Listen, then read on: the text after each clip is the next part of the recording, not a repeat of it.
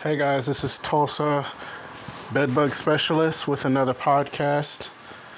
I am doing this podcast specifically because I want to I want to talk about preparation and expectations.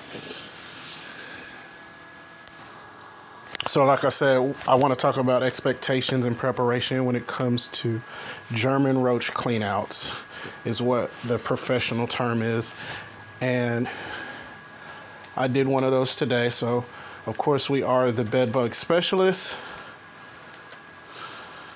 but we also do all kinds of pest control. And so, one specialty that we have is doing um, dealing with German roaches, which are the roaches. When people think of roaches, these are the kind they think of. There's about six different kind but German roaches are pretty, they're the most difficult to deal with and they're the most, one of the quickest reproducing pests out there. Um, so, so today I did one and uh, there is a, I don't know if there's a, there's a misconception or expectation that exterminator once you hire exterminator, they're going to do everything. And I think the expectation is is that uh, that I need to put is like pest control is kind of like a team effort. Um, meaning that you can't just rely on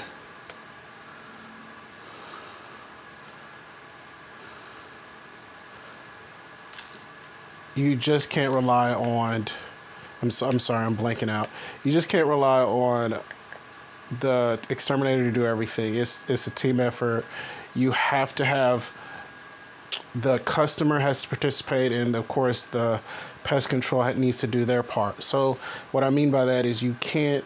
You have to work together. So what I see a lot of times is that they feel like we can do everything. Our chemicals are magic, and they'll do everything. But there is a way that the customer can sabotage the pest control work and what happens is is you the customer gets unhappy they get a mixed result and they might not even know they're sabotaging the treatment versus the pest control our our pest control service gives preparation instructions, gives after treatment instructions, and just we have general videos and tips on just how to deal with roaches and any kind of pest generally on how to keep them away um, after we're done. Um, some pests, you know, that's impossible almost, but uh, as far as German roaches, you can get rid of them. Um, you can um, you know, be roach free. They're, the products that we use today are ext- vastly superior and vastly more effective than they ever been. And I feel that, uh, you know, in just a couple treatments, you can you can get you know the results that you want, which is to be bug free. Um, um, so I walked into a place today. They were not ready for me.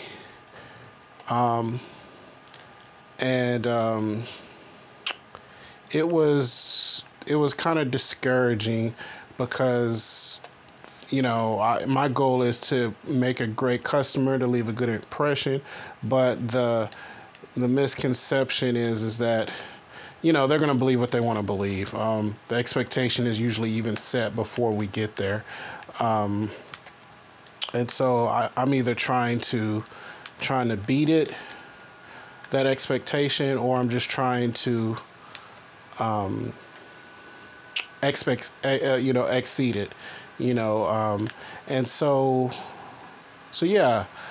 So I um, and so going back to the phrase when I was saying sabotage, what I mean by that is so I can spray a product in a kitchen and if somebody comes behind me with raid or a fogger, that's sabotaging my my uh, treatment.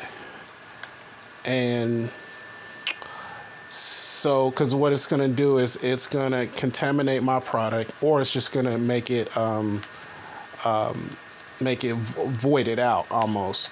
um, uh, neutralize it is the word. Uh, so yeah, so um, a person can come behind me. Let's say I bait or spray for German roaches in a kitchen. Let's say a kid comes in there and sprays after after I leave, just takes, and this this I don't think this would happen commonly, but let's just say, for example, they spill um, cornflakes over half this floor and doesn't pick them up. That's food sources that that's a huge food source that can help them potentially climb over all the cornflakes, not get the product on them, and still feed so they can reproduce and kind of thrive in that area. That is a, another way they could sabotage. Let's say I treat, you know, um, we um, a big thing that we um, realize is that there is food competition. Um, and what that means by if there if I leave a product, a bait or a trap for a roach, and they prefer to just eat food that you've left or you didn't clean up, they're gonna eat the food. So we have very appetizing and and great baits for roaches, but they're going to take food, they're going to take a food source they're familiar with, they're going to take a food source over bait every time. So it's so when a customer says, "Hey, we need your help to get rid of roaches in our home," I'm I'm all for that, but I also you know, I also want to make sure my my uh, efforts are affected are effective. Sorry. So anyway, hopefully that explains um, that explains enough.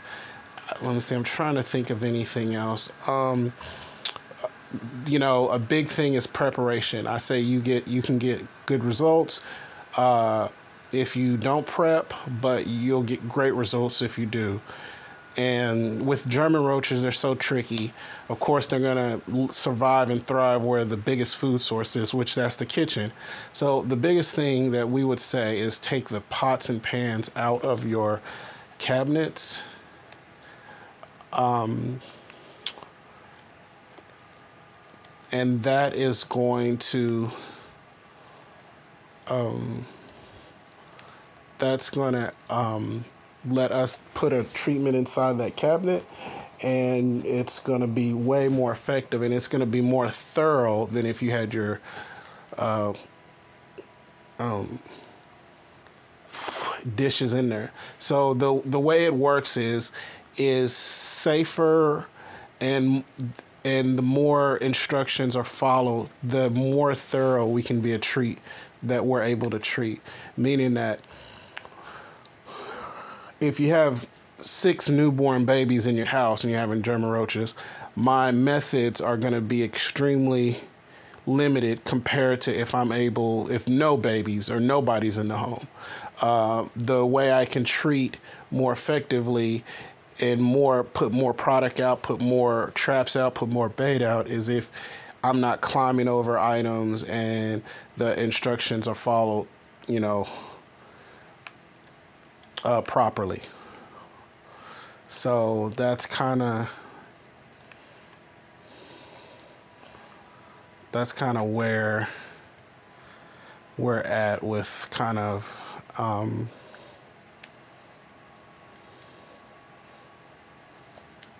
where we're at on on that. Um, so yeah. Um, I think that um, though those are kind of the problems, or not the problems, but just the kind of issues that I see with pest control.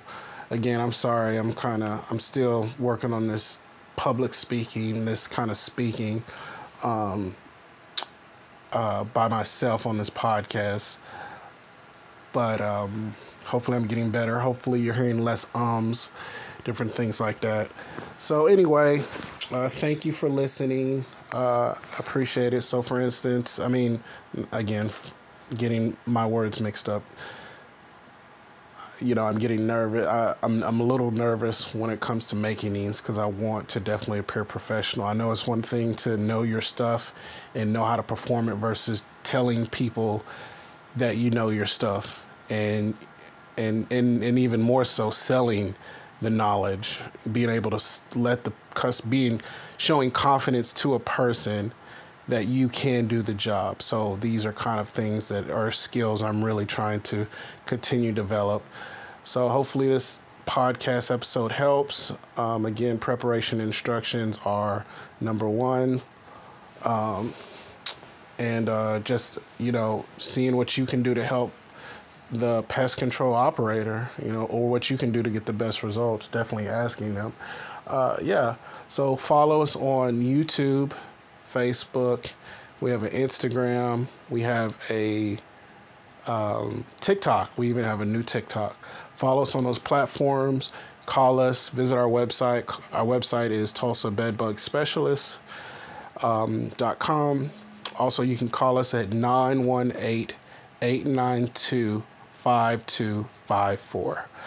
All right. Thank you guys. And you can even text that number for if you have any questions. All right. Thank you.